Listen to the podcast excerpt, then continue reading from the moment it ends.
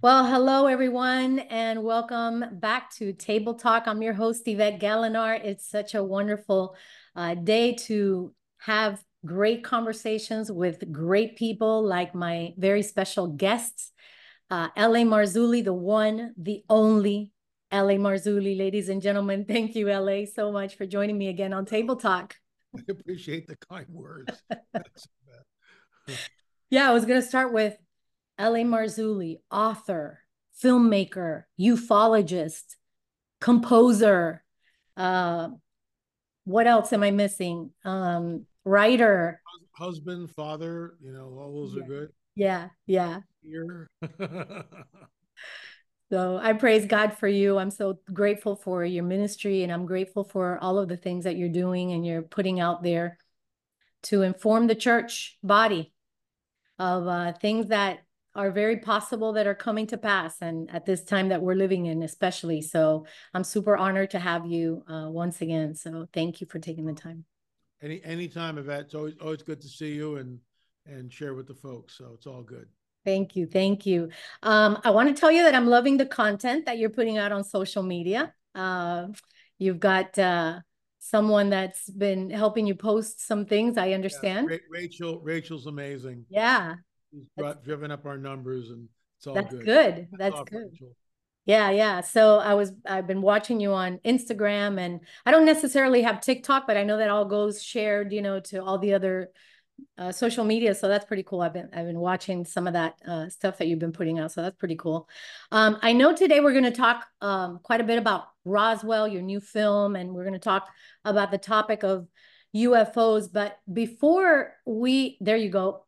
So glad you pulled that up. That that's that uh, episode seven, part one is amazing. Thank you. Appreciate that. Absolutely amazing. Totally enjoyed that. And we're going to talk about that today.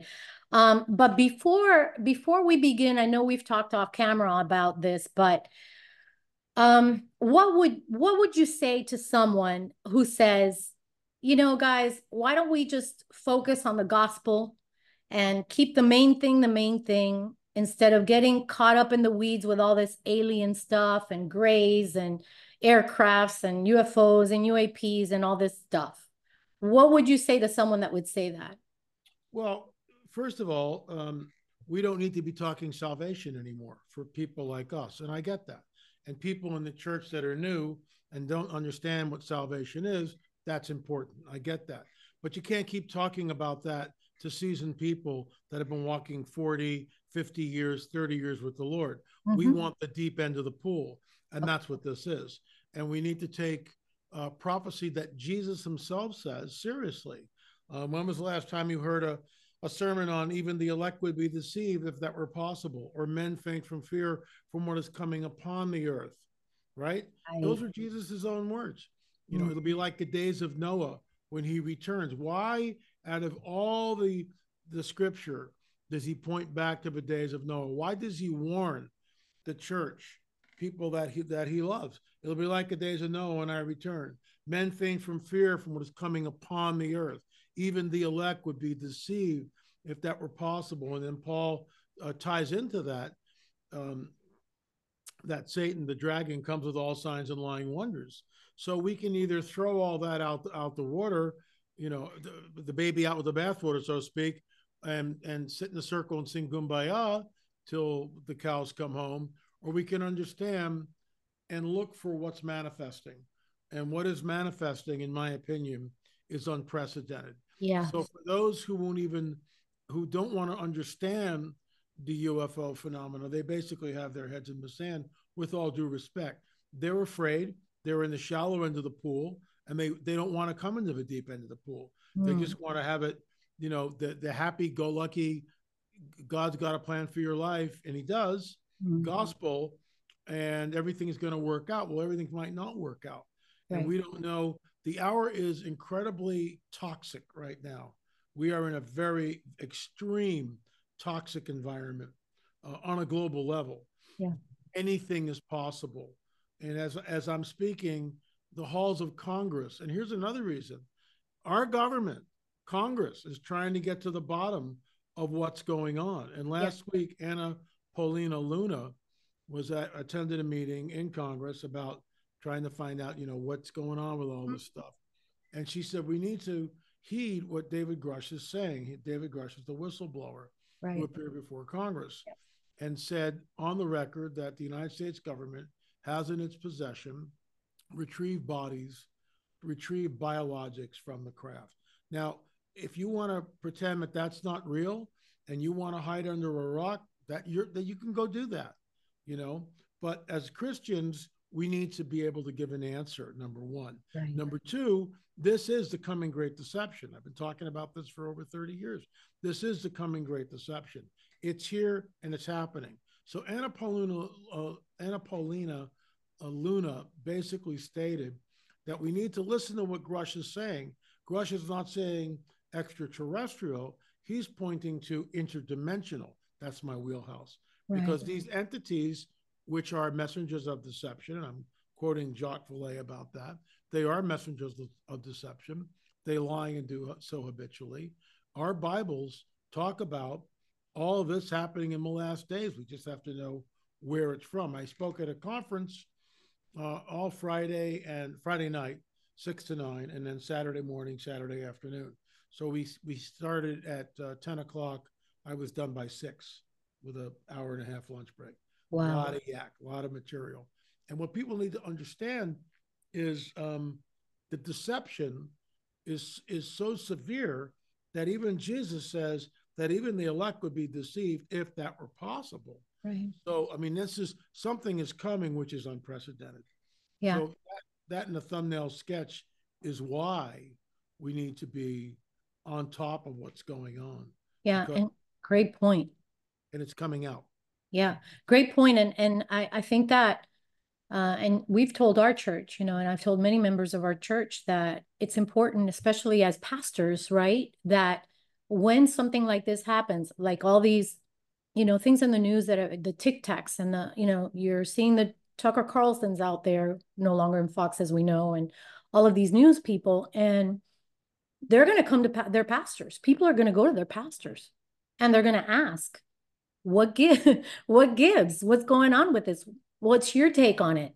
And so I think that, correct me if I'm wrong, but I think that a lot of pastors w- would probably just put that in the, in the well, that's demonic camp. That's all you know, demonic camp, and that that could be a possibility in a way, but it really doesn't give you a whole the whole picture, does it? No, it doesn't. And and what people, I mean, look, I've I've spent um, my adult life. This is this is my life's work, talking about the Nephilim, talking about UFO disclosure, warning about this, talking about the breeding program, talking about what I think the mark of the beast is. Mm-hmm. Um, and so yeah, I mean, you can just put it under the umbrella because it is. When you say demonic, it's it's worse than that. It's yes, it's demonic, but it's fallen angel technology, yeah. Nephilim architecture, 100% demonic. But it ties back into Scripture. And it, the last time I was on, I'm sure we talked about the Genesis 3:15 narrative, which states that the seed of the dragon, right. Offspring of a dragon, will be at war at enmity with the offspring of the woman. The one coming from the woman is the first prophecy in our Bibles. The proto evangelion, the Messiah, will crush the dragon's head. We get that. I understand that. But it's not taught in the churches.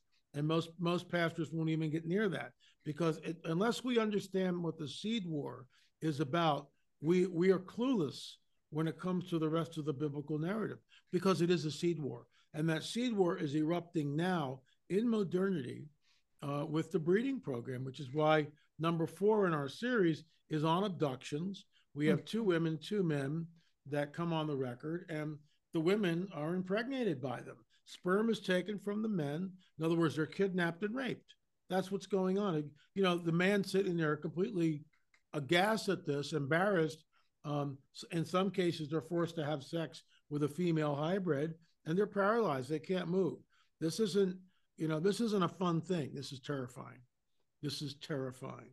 So, you know, any of you guys out there thinking, man, I'd like to get abducted so I could get raped by a, a female alien, think again. That's the last thing you want to be dealing with. Wow. Trust me, the last thing.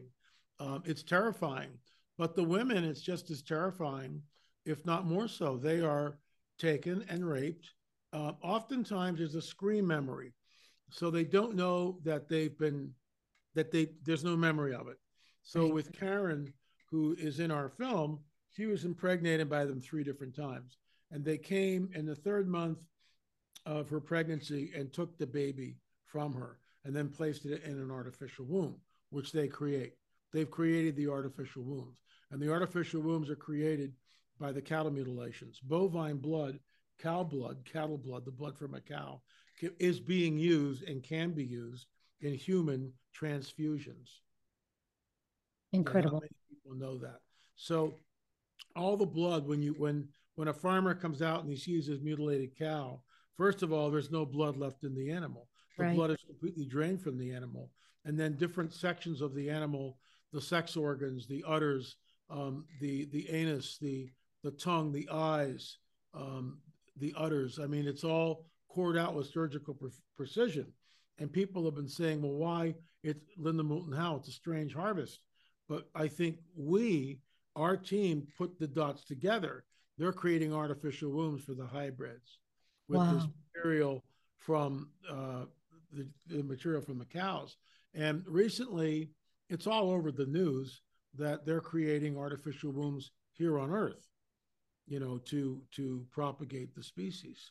So it's we are in. This is another reason why he's got to come back soon. Oh because oh if he doesn't, there'll be no flesh left, just yeah. like he says. So wow. um, I think we're in a window of time which is unprecedented, and the church needs to be informed and awake. And thank you for having me on, because your listeners won't be deceived. But everything, sort of the springboard for the other side, is the Darwinian paradigm, mm-hmm. which which states and um, you know, Yuval Noah Harari is always banging, you know, billions of years of evolution. Well, how do you know that? You're just making a number, you're just pulling a number. Because if you say a billion, then people can't get their heads around that. Mm-hmm. Well, maybe the thing did sort of evolve in a billion years. Anything's possible. Well, yeah. that's just yeah. not a straw man argument. You don't know that. In other words, we all we know is that there's not one species on the planet that's becoming something else naturally. Now we can take we can take DNA and splice it and create chimeras, but we're not talking about that. That's right. because we just discovered DNA. Watson and Crick discovered it. Now we're in the the brave new world, but we're messing with stuff that we're never supposed to mess with, in my opinion. Exactly. And so there is no such thing as evolution, but the evolutionists, the Darwinists, don't believe in the God of the Bible. That's just a joke to them, or things of the supernatural. That's another joke. So what they're looking for um, is some sort of an explanation of how we got here, which is mm-hmm. panspermia, that we were created by an advanced race of extraterrestrials. That mm-hmm. theory is promulgated every Friday night on oh. Ancient Aliens. Every single Friday right. night. Right. And so when they finally show up, all the neo-Darwinists go, "Yay, we knew it all along!" everybody goes skipping off into the the New World Order. This is what's at stake, Yvette. Yes, this is how far down the rabbit hole um, we have gone, yeah. and it's. I think it's going to happen on the heels of some sort of a nuclear event on the planet. Wow, you know, I, I go back always to, and what you said a moment ago, the Bible. Jesus says, "As in the days of Noah," says also in uh, "As in the days of Lot." So when we we we can't how do I say this? We can't just brush through the Bible.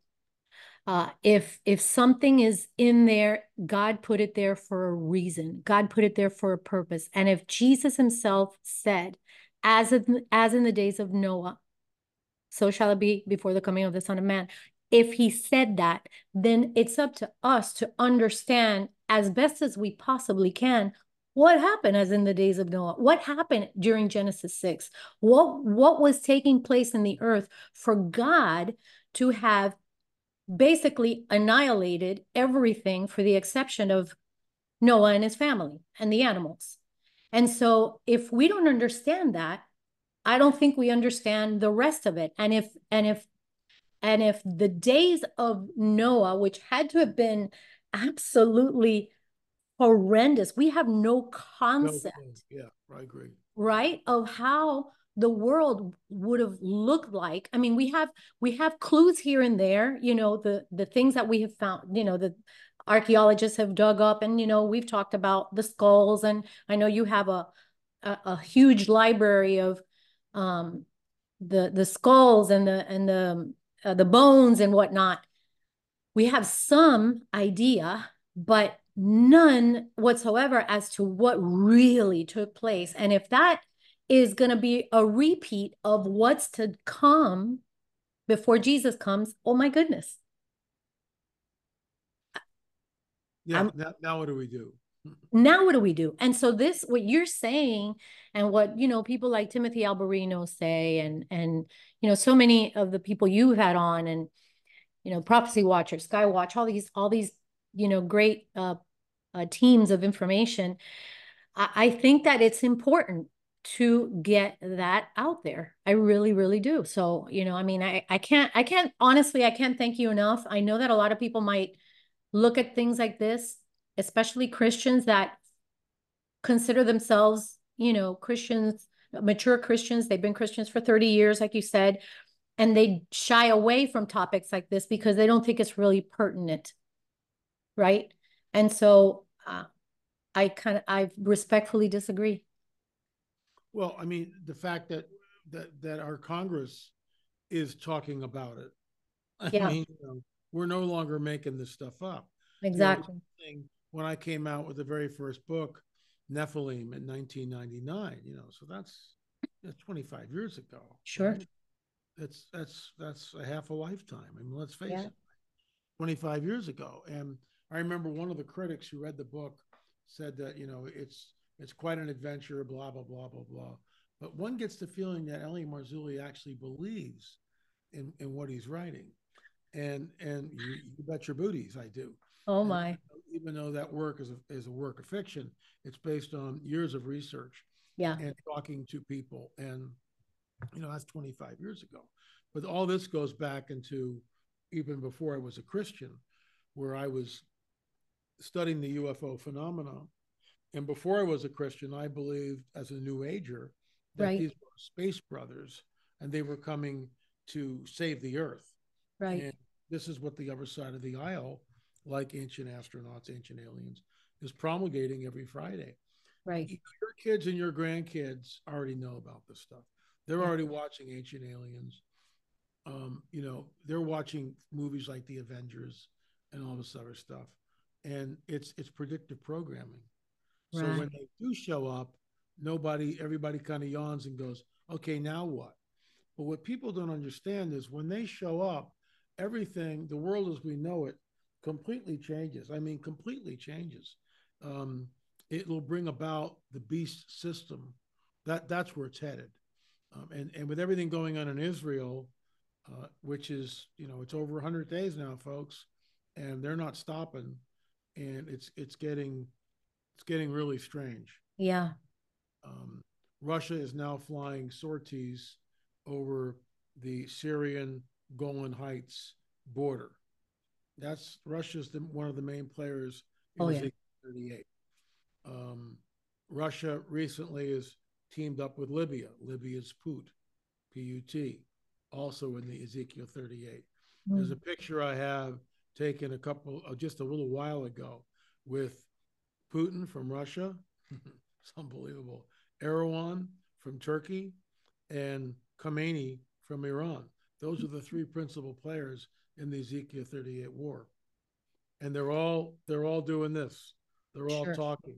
So, you know, Russia, I mean, do they know eschatology? Does Putin know Ezekiel 38? Probably not. Maybe he does. I don't know. Yeah. I can't I can't surmise that. But certainly Khamenei is looking at that as a joke, and Erdogan's doing the same thing. They know nothing about Ezekiel 38, 39.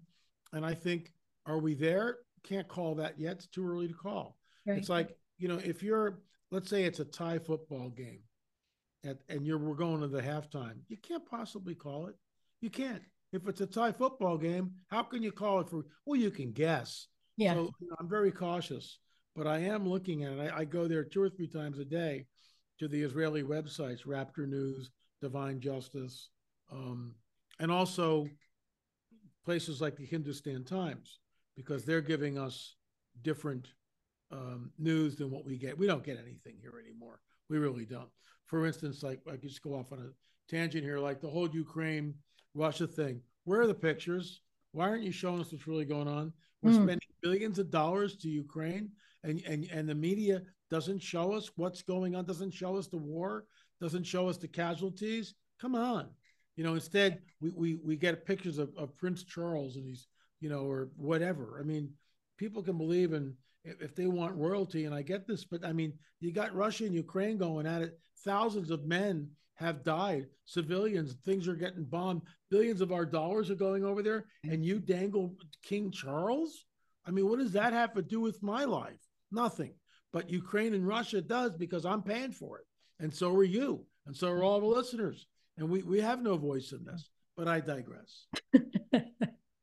it's so true whatever's being put out in the media, that's what they want us to believe. So um, I wanted to uh, mention to you that um, there's a gentleman that I, I, don't know if you're familiar with him, but Rick Renner. Um, he's got a solid ministry, has for many, many years. Speaking of Russia, he's in Russia. He's always been in Russia. That's where God called him to and he's got several churches over there. But he recently, I've done several of his studies, and he recently pulled out a study on Genesis 6 out of all things. And tr- trust me, I've been following him for many years. But he covers topics like UFOs, the giants, what was happening back in the days of Noah, and and whatnot. Speaking around the same subject that we're talking about here, do you really think that maybe some uh, Christian leaders are coming to a realization that these topics need to be addressed hopefully well what's yeah i, I think it's it's starting to happen but what what drives me bananas is typically of of, of the of not all segments of the christian church but in many segments someone will take your information and act like it's their own and i take umbrage with that because for those of us like myself you mentioned Tim Alberino. There's there's another guy. I mean, Tim's a wonderful ufologist. But you know, for for those of us who have spent time, a lot of time in the trenches, slugging mm-hmm. this out and talking about it. I mean, for a guy, if you read my book, you're going to get something. But but I've talked to abductees. I've talked to people that have had close encounters of the first, second, third, and fourth kind. Yes, I've read the books, but then I'm out in the field. I'm out of a library. And so, you know, we've talked to the ranchers that uh, had their cattle mutilated. You know, we've we've talked to the Marcel family, Jesse Marcel Jr. and Linda, his widow, and his daughter, and his one of his best friends, Dr. Richard O'Connor. We went to the debris field. You know, this is we're out of a library. We went to the debris field. We found two pieces of metal. We tested the metal, just like the elongated skulls. So what bothers me in, in some ways is that a lot of Johnny come latelys, they're reading the material, but you know, you're just still in the library, which is fine. At least you're getting the word out. I'm yeah. not going to disparage anybody. It's not what I want to do. But it it in some ways it really it, it's not fair to those of us who have been in the trenches warning about this. We're the only Christian team of that in our Watcher series that took out an implant. When I started talking about implants, we were laughed at until we found Emil Jurek, who's who's been was abducted from the time he was five or six years old. Yeah. And Emil um, comes on the record in the Watchers series, but then in our series, he comes on the record in, in the whole UFO series. There are now eight uh, in the film series in the Roswell, uh, or seven and eight and then uh, nine and ten will be released towards the end of February. What is the truth? Where mm. we hmm. put a bow on the whole thing. So we're the only Christian uh, film company that will have. Right now, we have eight films available. By the but by the end of February, there'll be ten. That's the end of the series, as far as I know. But that mm-hmm. could be preempted. You just never know. Yeah. If the Lord gives us marching orders. So I mean, there's there's a, a corpus of work there that people need to see and I mean that's that's why I'm on all these podcasts like yours and and and shows and everything else try to get the word out and conferences this weekend i'm not sure when this is going to air but this weekend i'll be down in lubbock texas yeah. Uh, I speak Friday night, all day Saturday, yeah. with Q and A, and it's just me. Just yeah. so I have all these, you know, it's and I tell people, I said, I'm the author of 13 and a half books mm-hmm. because the half is being written as we speak. and so 13 and a half books and 30 films. That's I can't possibly download that in a weekend. I can't. No. But I can give people enough to whet their appetite. So hopefully they'll get some of the resources yeah. and do a deep dive themselves. So yeah. That's kind of where I'm at with this whole thing. Well, just so you know, yeah, so just so you know, when we when we finally get our own place, because we currently rent uh at uh at another church, then we can only use it on on Sundays. But I we we have in mind to bring you down to South Florida. How about that? Oh, it'd be great. Yeah. Where where are you in Florida? Uh, our church is in Miami Springs, right close to Miami International Airport. That's where we've been for the last 20 years come March. Wow. Um, but you know, we've we've been praying for our own place. We need our own location so we could, you know, have our own gatherings during the week and have seminars. Like I would love to have you for, you know, a couple days and you know, have you share so much. So just so you know, this is a pre uh invitation to Great. for you for you to come for sure, for sure. Um let's let's get into Roswell now that you you've mentioned it a couple of times, but for the sake of anyone that might be watching and they have no clue. They Roswell, oh yeah, did that have something to do with a UFO crash or something some years back? And they're not really connecting the dots. Can you explain a little bit about that and then obviously share some more about your films? Yeah, Roswell um, is is in some ways the the beginning of the the ongoing cover up. Trying to get the paper here that that continued really until 19 until 2017. Um, so this is a reproduction, and there it is. Right. Yeah. Captures flying saucer. So that that's was that was the paper. That's what they went out with, and then 24 hours later, General Ramey, empty saucer, says basically that the excitement is not justified. So I sat down with Jesse Marcel Jr. Uh, in a in a written interview which we do a reenactment because Marcel Jr. has passed away a number of years ago. So yeah. we do a reenactment of this uh, in the film where the questions are there and then he's answering. His father, Jesse Marcel Sr., was the 509th um, bombing group. He was the intelligence officer. So Jesse Marcel Sr. is the five is the intelligence officer of the 509th bombing group. Why do we care? Because the 509th bombing group was the one that dropped the atom bomb on Hiroshima and Nagasaki. So they, these, these UFOs, these intruders, have always been fascinated, always been fascinated with nukes. They, they, they've done things at nuclear bases. They've right. enabled missiles, um, and they show up at Roswell. The question is, David Flynn used to believe that that crash may have been deliberate that they deliberately crashed something there to open up the dialogue, as it were. Others aren't so sure. So, in that film, Exoneration, we interviewed Jesse Marcel Jr.'s widow, his daughter, his best friend. Then we juxtaposed the film with a interview I did a number of years ago with Jim and Carolyn Rankin. They were pastors, they are pastors, who one of their one of their things they used to do would be end of life for people that were trying to get their affairs together. So Jim and Carolyn would go in and liquidate things and make sure the proceeds went to the where the the person wanted them to go. They were very meticulous about it. So they got to know this guy, General uh, Colonel Hill, pretty well. And one day Carolyn asked him, "What about Roswell? Was it a weather balloon?" And Colonel Hill goes, "It wasn't a weather balloon."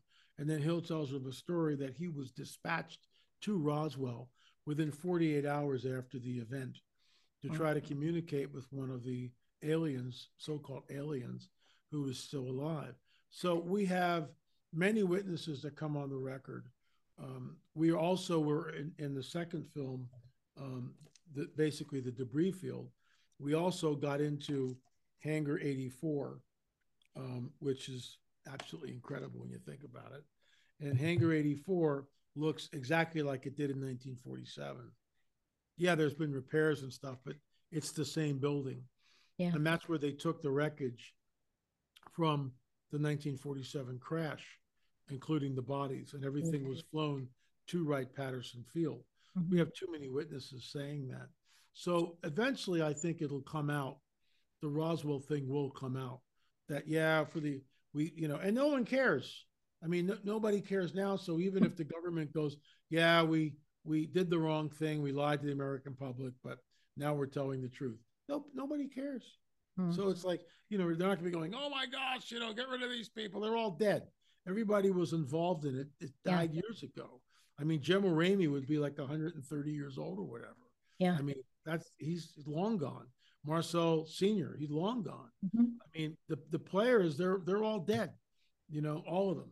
So they can come out with this thing now, and nobody's going to be harmed really in any way, except the military will have egg on their face in the sense of, well, why didn't you tell us? Why didn't you come clean?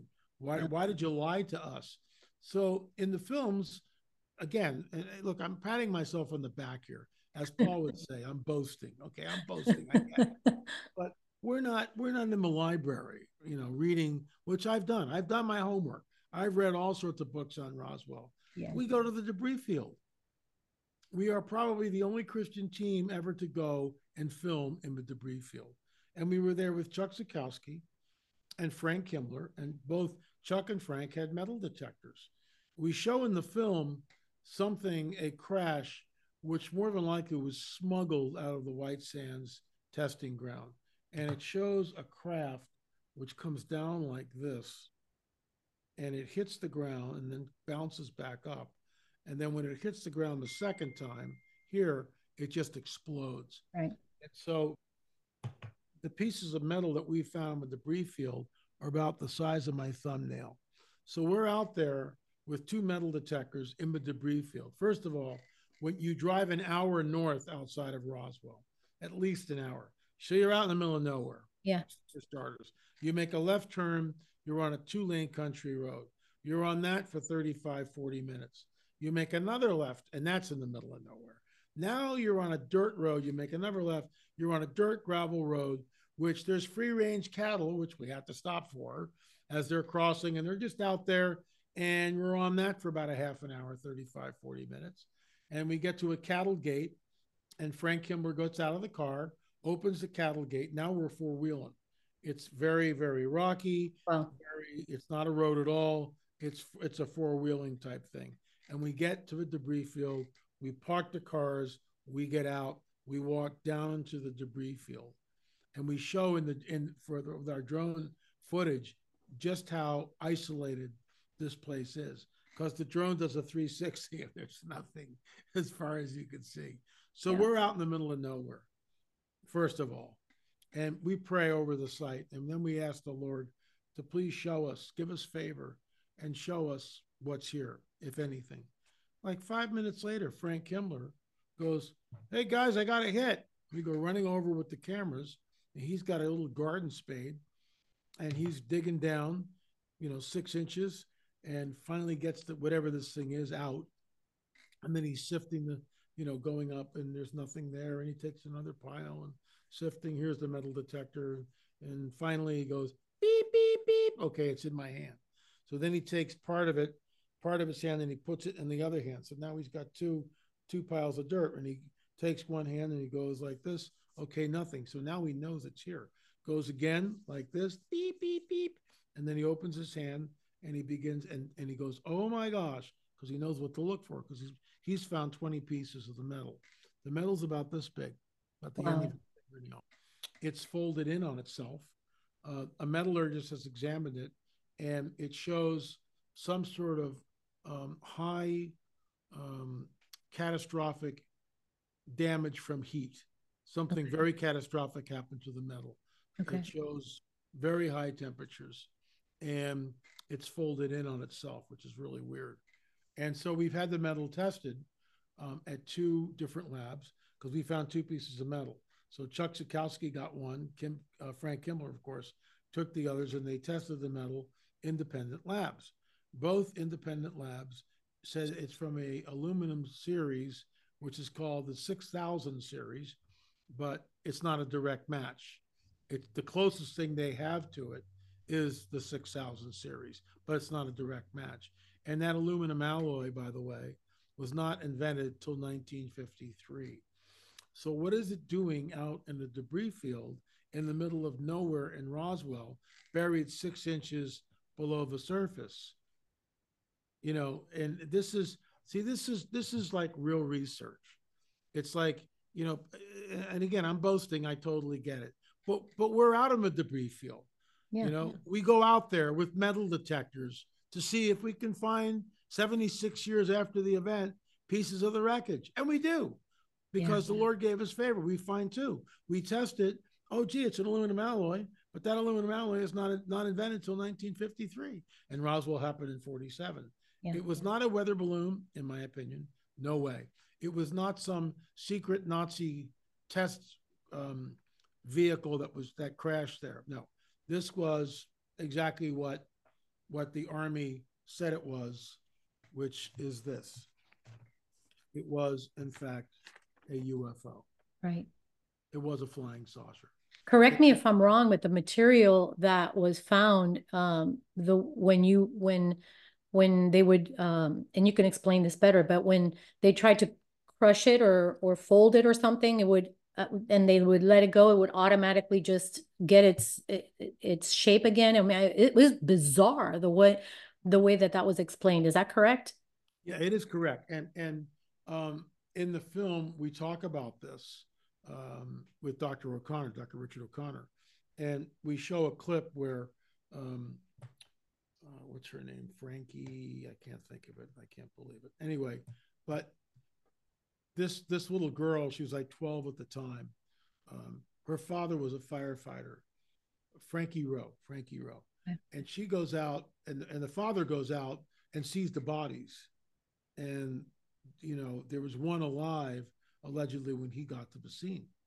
So, I mean, you get all these these stories. Something's going on here, and Frankie Rowe talks about uh, the next day she goes down to the fire station, and one of the guys has picked up some of the metal Mm-hmm. He goes, Hey guys, did you ever see this? And he crumbles it in his hand like this and he drops it on the table and like water, it just unfolds like this. Right. So um, that metal has never been seen that I'm aware of. Does, yeah. does our government Jesse Marcel Sr. on the record, we we took this clip and used it in our film. Jesse Marcel Sr. says that you know we tried to dent it with a sledgehammer. We couldn't couldn't destroy it in any way. So, you know, Roswell, they had it right. Tim Alberino's in the film. And Tim says they had it right. And then they they lied. They just decided to lie yeah. to the American people. And this begins the decades of cover up until 2017, where Commander David Fravor is on Tucker Carlson with the tic tac shaped UFO. And going back to our very first question of that, this is why the church needs to understand it. This is where the people sitting in the pews need to understand what's going on. Because when they show up, everything will completely change. And the fact that now they're rolling it out um, on all media, you know, Commander David Fravor was on Tucker Carlson. That's where he broke the story, as it were. But later on, just a few months later, he's on 60 Minutes. Luis Elizondo on 60 Minutes, right. talking about, you know, where do you where do you think this craft is from? And Lou Elizondo goes, doesn't matter what I think. Who cares what I think? Your government is telling you that the phenomenon is real, and it is. So the church, you know, can sit there and and hide themselves and not talk about it. Um, and this is this is really problematic, in my opinion. Right. Really problematic. Look, I've devoted the rest of I've devoted my life to this. I have. This is our ministry, my ministry. My yeah. wife uh, Peggy accompanies me, you know, yeah. wherever we go for the most part. And, you know, this was just given to me by a gentleman at the conference over the weekend. It's a great model, oh, really great model. Uh, Bob, it's it's based on the Bob Lazar model, the sports. Wow.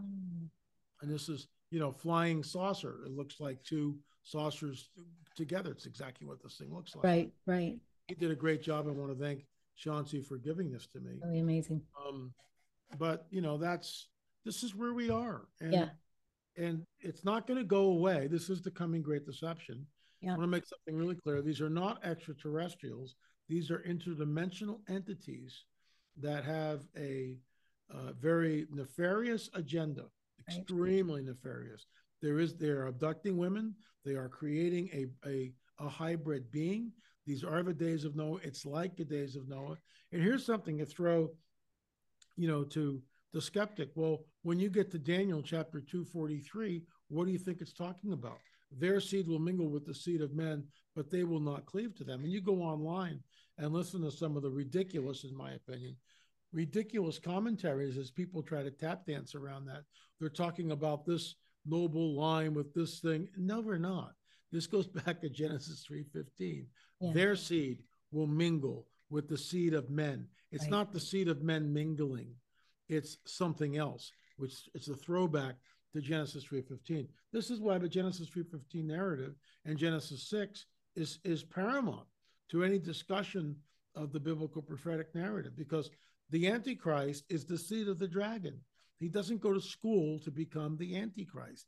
He's the offspring. And just the way Jesus combined Father God combined DNA with Mary to create Jesus, even though Jesus is before Mary, I get that. How does that work? I don't understand it for yeah. a minute. But he's fully God and fully man. That's right. And, and, here's something that the Lord showed me fairly recently, which just blew me away. The dragon, Satan, didn't understand the cross. He figured, well, God's never going to die. God, God's not going to die because God can't die. So he's not, he's never going to embrace death. And mm-hmm. so that's not in his in his purview. That's not in his, you know, he's not thinking that. He's yeah. thinking that, okay, he's going to come down, you know, at any minute now. And and the apostles and Mary are all doing the same thing. Okay, looks like you're about to die. Why don't you come down now? Okay, stop this charade. but he doesn't. He yeah. becomes death. He's the firstborn of the dead, so that he may be preeminent in all things. For in him the fullness of God was pleased to dwell, and through him to reconcile all things on earth and in heaven, making peace by the blood of his cross. So the enemy doesn't understand what's going on.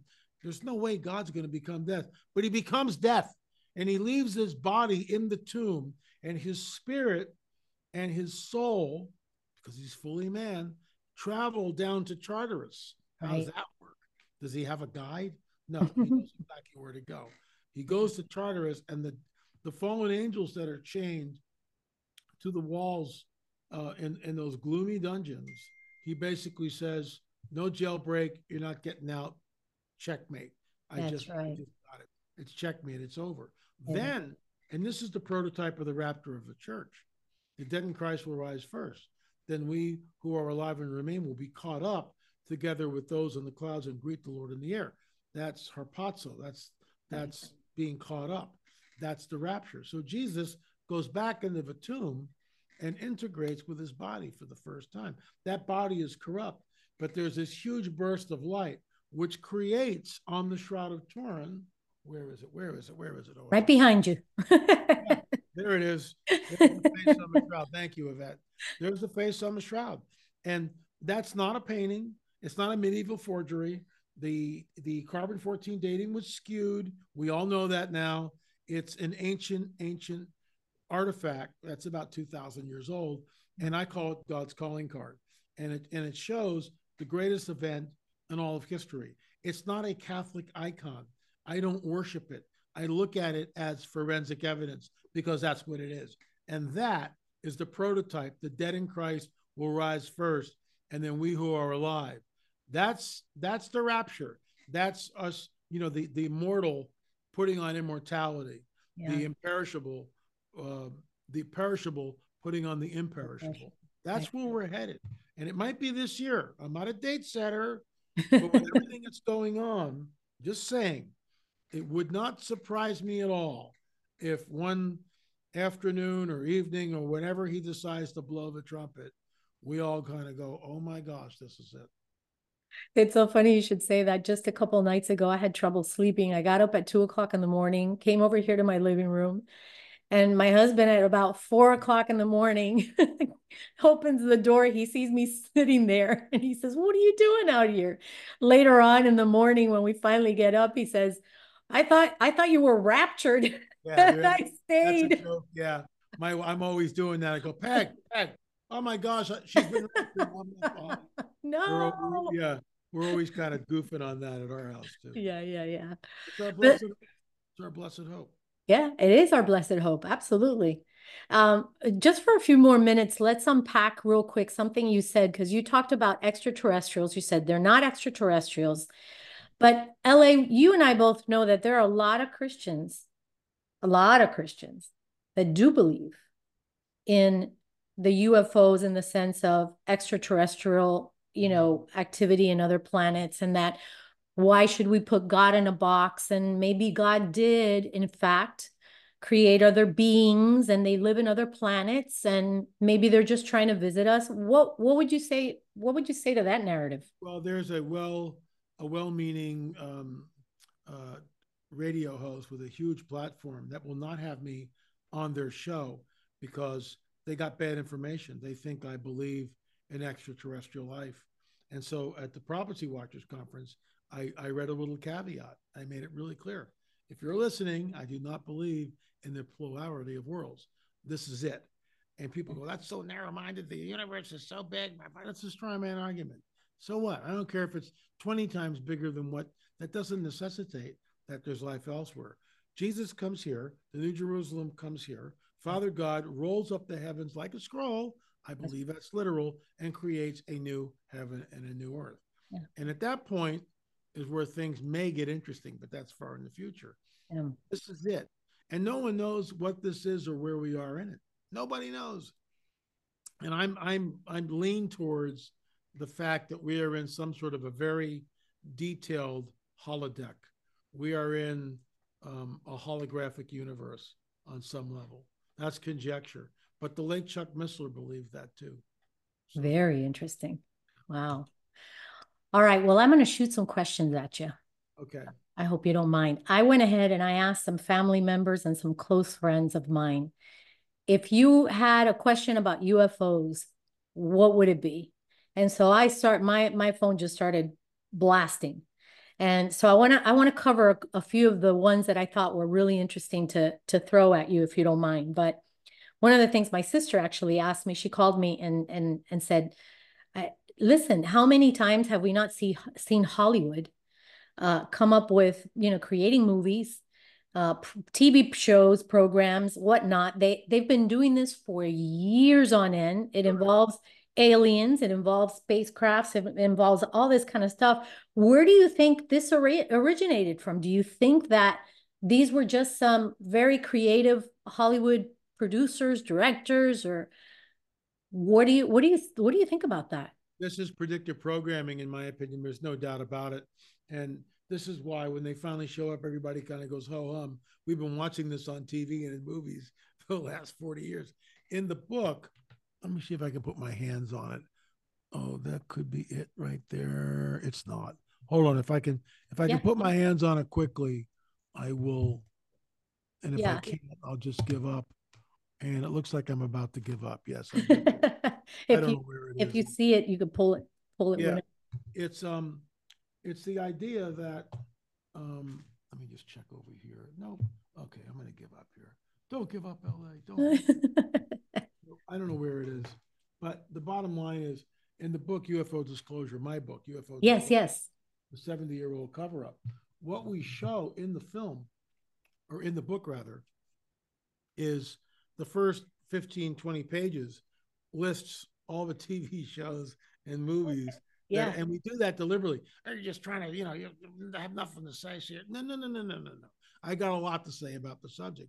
But what I'm trying to show by doing that is this is this is what's happening. This subject has been covered, you know, more ways than a month yes. of Sundays. I mean, the list just goes mm-hmm. on. Oh, yeah. You know, my favorite Martian when I was a kid. I, I remember. I can still sing the theme song. I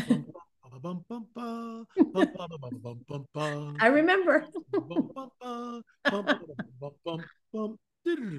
I mean, you know, yeah. I, I, my brother and just starts singing that, he just starts laughing. But I mean, you know, my favorite Martian, right? With the and Bill Bixler and the antennas come out and it was really cool. Yeah, my favorite Martian. He's yeah. right one, you know. And he, he's portrayed as this wonderful, wise, benevolent entity from Mars. Well, not so fast, citizen. When you get into our film on abductions, they're anything but warm and friendly. They yeah. have a nefarious agenda. They are evil to the to the cows come home. Right. And speaking of cows, what they do to the cow is disgusting. And the fact that they place it back in the farmer's field is deliberate. It creates the greatest collective fear in that entire town yeah. because the rancher calls the vet, the vet calls law enforcement, law enforcement calls the paper, the paper comes out, photographs everything, and then prints an article. The whole town's terrified. Yeah, yeah, I've seen that on several times on um, uh, uh, Skinwalker Ranch, and there was one of the episodes I remember. Not even flies came to the to the carcass. It, it's just the most bizarre thing ever. It is. So yeah. Okay, so we covered that question. In my recent um, talk with uh, Mondo Gonzalez, uh, which is a mutual friend of ours, I love Mondo. I asked him what he thought about the aliens. What he thought. Who? What did? What do you think of the Greys? You know, I asked him in that. Are they? Are they demons? Are they fallen angels? I know you touched on this before. You've touched on it many times, and you mentioned something here.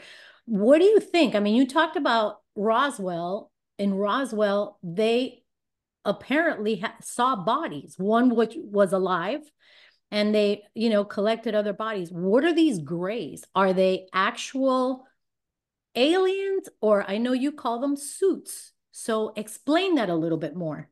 Well, if you've got, and, and again, um, the late David Flynn and I had a conversation about this before he passed away. And I said, David, you know, this is, and this is like circa 1997, yeah, maybe. So it's, you know, a long time ago. Yeah. And I go, what do you, I've been thinking about this and I'm, and I, I come up to the line, David, and I go running away from it, screaming because it just seems so bizarre. I said, what if the Greys are some sort of a biological construct? And he goes, LA, that's exactly what I think they are. And then from um, other people, abductees in particular, that I've spoken to, uh, Whitley Strieber's book also talks about opening a drawer, and in that drawer are the grays stacked up one top of each on top of each other. Um, there are there are also other books by abductees. Karen Wilkinson, her book "Stolen Seed Evil Harvest," Harvest that we published, she talks about the grays basically like a meat suit. That's what they are. So, in my opinion, um, and see, the problem is the church has this real truncated view of the supernatural. Mm-hmm. We just do. It's a real truncated view of the supernatural. So we don't understand really, you know, we kind of stop and go, well, that can't happen. And we just kind of run away from it. So the, the, the Nephilim are the progeny, the offspring of fallen angels and right. human women, creating a hybrid known as the Nephilim. The flood comes, wipes them all out. Yeah. The demons that roam the earth, according to the book of Enoch, and I, I wholeheartedly believe in the book of Enoch, especially Enoch 1. That's what we're talking about. Because if you were going to keep one book from the people, that's the book you keep out because it tells right. you exactly what's going on. Right. So the disembodied spirits of the Nephilim become the demons which inhabit, wander all over the earth, but they're earthbound. So the dragon goes, and I got all these guys over here, and I can't use them because they have to they have to possess something or someone or an object in order to manifest. Why don't I just create a biological construct where they can inhabit this this suit essentially, and now I've got worker bees, which is exactly what they are. Now that's conjecture, and you know when I'm speaking at conferences. By the way, I'll be at Lubbock, Texas this weekend. So mm-hmm. if you're in the area, folks, go to our website lamarzulli.net, and I hope to see you in Lubbock. But I'm talking about this. But oftentimes I'll say, okay, this is conjecture on my part, but it's based on decades of research. You know, right. I can't sit down with a fallen angel and go, excuse me, um, can you give me an insight as to what these grays really are? Mm-hmm. You know, it's mm-hmm. not going to happen. Sure. So it's based on what the experiencers are saying, what the abductees are saying, what my own research, um, the biblical narrative, the book of Enoch, Genesis, I mean, all these things And, you know, again, I've been doing this for a long time. Yeah. So I have answers. I believe I have answers. Yeah. Do what do you what do you think um where do you think they I know you said that they're inter interdimensional and that's my reply when it comes to to these crafts for example these aliens and whatnot I mean you and I both know the uh, uh, Luke and Nate from uh, Blurry Creatures they talk about Bigfoot many times and you know these these things are interdimensional you know so one of the questions I was asked is where do they come from and why would they visit Earth so I think we've kind of covered that, right? Because they are interdimensional. It's like they can come in and out through portals, you know, through realms that we can't necessarily see with our own eyes. Right. Well, um, it's like when we go to the book of Revelation and we see that Michael and his angels fight with the devil and his angels. How first of all, how do they fight? Yeah, exactly. That's you know, that's something that we can get into maybe in another show or whatever. But right. but we know from the book of Revelation that the dragon is cast down to earth with his angels. Yeah. Woe to the inhabitants of earth because yeah. the, their adversary, the devil, Satan, the dragon of old, is cast down to earth and he knows his time is short. How does he know his time is short? That in mm-hmm. itself is a three hour conversation. So it's, I call it the great eviction notice. It would be like having a crack house in your neighborhood. So good. At some, point, at some point, you just go, We're not doing this anymore. That's You're right. Out You're out of here and that's what's going on. So yeah. God just goes, "This is it. You know, you've had you've had your shot. You're not." And and you know the the, the thing is, I've talked to Mondo about this too. Um, after the thousand years, when the dragon is interned in the in the bottomless pit, he's let out again. You know, and jokingly, I, I was I say this at conferences. I'm starting a petition not dragging out. You know, and I kind of goof on that. It's it's funny but it's like you got it. We have to ask. It's like even after all this, he comes out and he does the same old thing. He he just he hates God so much that he's blinded to the point where he would rather spend, you know, eternity in chains or whatever, whatever they're going to do to him, the lake of fire, yeah. than bow the knee. He just will not. That's his deal. That's pretty and wild. Which, which, when he's there, he'll probably. I mean, you know, there there are some people that don't believe in an eternal hell. I have I have no answer to that. Part of me wonders if you know C.S. Lewis's book, The Great Divide, mm-hmm. where the magic bus comes and you know, well, you can come on the bus and give it another shot. You know, I don't know. I mean, that's you know, it's a colorful book and it's a way where C.S. Lewis is trying to, to yeah. get his head around how does all this work. I just have to trust it's way beyond my pay grade. I can mm-hmm. barely keep myself where I should be. I have yeah. enough to worry about. Yeah. So God's given me a ministry, given me a calling, um, and I stick faithful to that. There's yeah. a lot of stuff I don't know, and I can't wait to get there. I so know. I can, get, I can get the briefing. I get it. I totally get that. We're um uh, talking about Roswell a little bit ago. We were talking about the about the materials that were found and and whatnot, and what you found. How how do you think they create these vehicles? How do you think that these spacecrafts where do they get the material? I mean, if these are interdimensional, what what are your thoughts on that? Well, just because they're interdimensional doesn't mean they don't have physicality to them. You see, we have. I'm actually working on number 15 book. I've already got six chapters written, and there's a physicality to the supernatural. Um, I'll just I'll just give you one just one example and I promise I won't give you three or four. So in the book of Genesis, we know that Adam and Eve blow it and they're booted out of the garden. So God sends very powerful angels, two cherubim down to guard the east gate. Well, why does why not just close the gate? Why do you have to guard the gate? You know what what's going on here? And why is it just the east gate? The north, the north, south, and west gate are open, or or they don't need guarding. I mean, yeah. This is this is where I travel. Like, yes. Huh? What am I looking at here? Yes. You know, somebody, can I have a couple of paragraphs, please? yes. Something. Why the East Gate? Why do you have to have the church? Why can't you just close it yourself? What What are we looking at here? We don't know.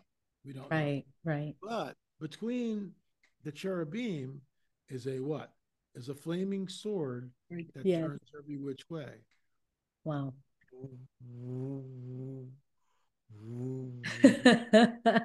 Is that a lightsaber? I knew you were going to say that. you tell me.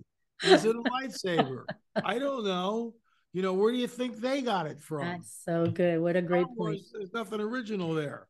You know, that lightsaber, that might be exactly what the flaming sword that turns every which way by itself, that's technology. Wow, that's that is such a good point. You don't know, right? That's yeah, that's I, I could give you many more examples, but I won't. for another time, for another time. Do you do you think UFOs are in the Bible? And does and does Jesus talk about that? Um, well, Jesus, when he goes up into the clouds, you know, what what's in the clouds? So I'll tell you a story. A friend of mine, Pastor Matt Freeman, was on an air airplane, and you know he's born again, spirit filled like we are. So he's on an airplane. And it's a short flight. He's going from Oklahoma City, I think, to San Antonio, something like that, whatever it is. And uh, before the flight's going, you know, Lord, I'd really like to see one of the good guys. Okay. I'd like to see one of the good guys. So oh. he's on a window seat. And, you know, the plane takes off and he's waiting. Nothing's happening. And the plane is now in a descent. They're getting ready to land. He's like maybe 15, 20 minutes out. Yeah, yeah. He's going, Lord, you know, you know, I thought you were going to let me see one. And the Lord just says, be patient. And so he's flying like this, looking out the window. In the distance, coming at him is a light. And it's it's one of ours. And it passes right underneath the wing like that. He's the only one who saw it. He was, wow. cloaked from everybody else. Wow. So Elijah is taken up. What's he taken up in?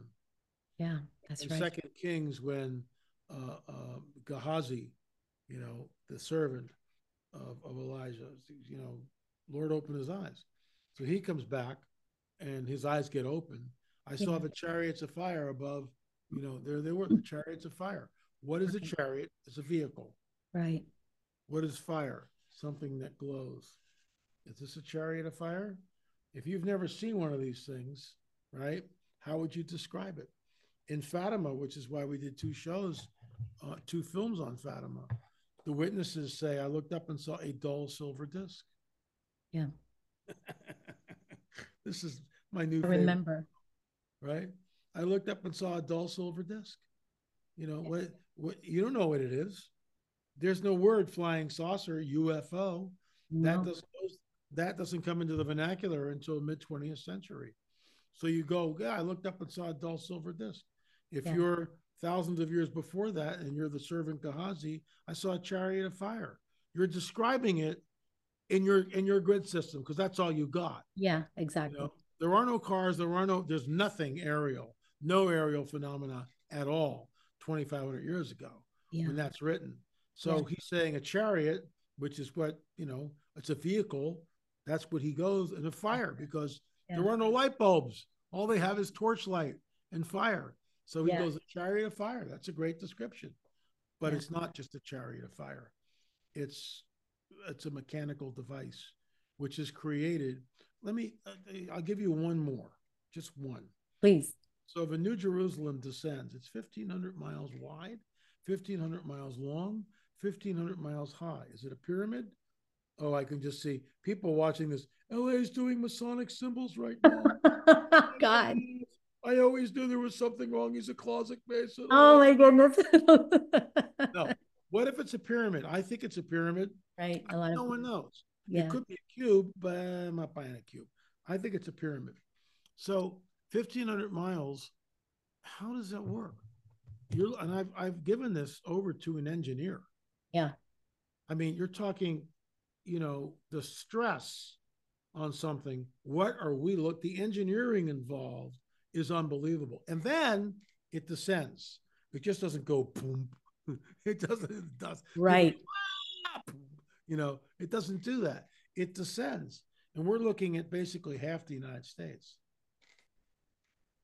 Really big. Wow. Yeah, I know. I know. It's just like wow. I know. I know. It's way out there. Okay, um, just a couple, just maybe a couple more. That's it. Yeah, I got to get going here. We, yeah, that's the hour of that. So okay. Yes, yes. Um, can the enemy be using the UFO narrative to lie about the rapture? Oh, absolutely. I think he will. Mondo, yeah.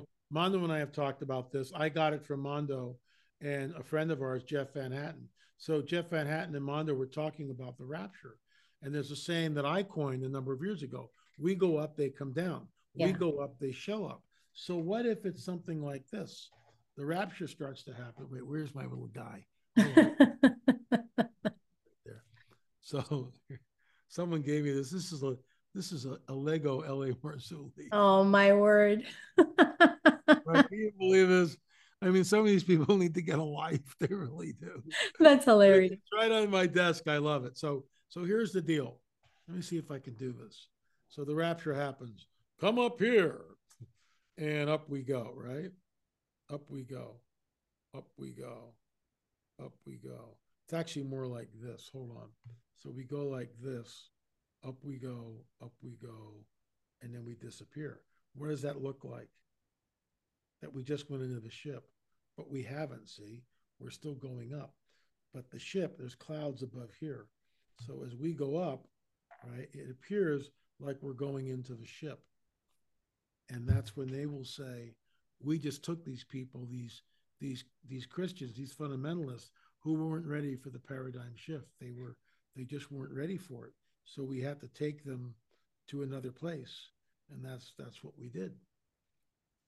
Wow. because and, and this is what Mondo and I talked about. You're hilarious. uh, little kid at heart. But when Mondo and I were talking about this, well, look at even Ben's. Look at that. No, it's, buddy. So it's incredible. When when Elijah is taken up, Elisha sees him go up. Yeah. There's no, you know, there's no clothes on the ground.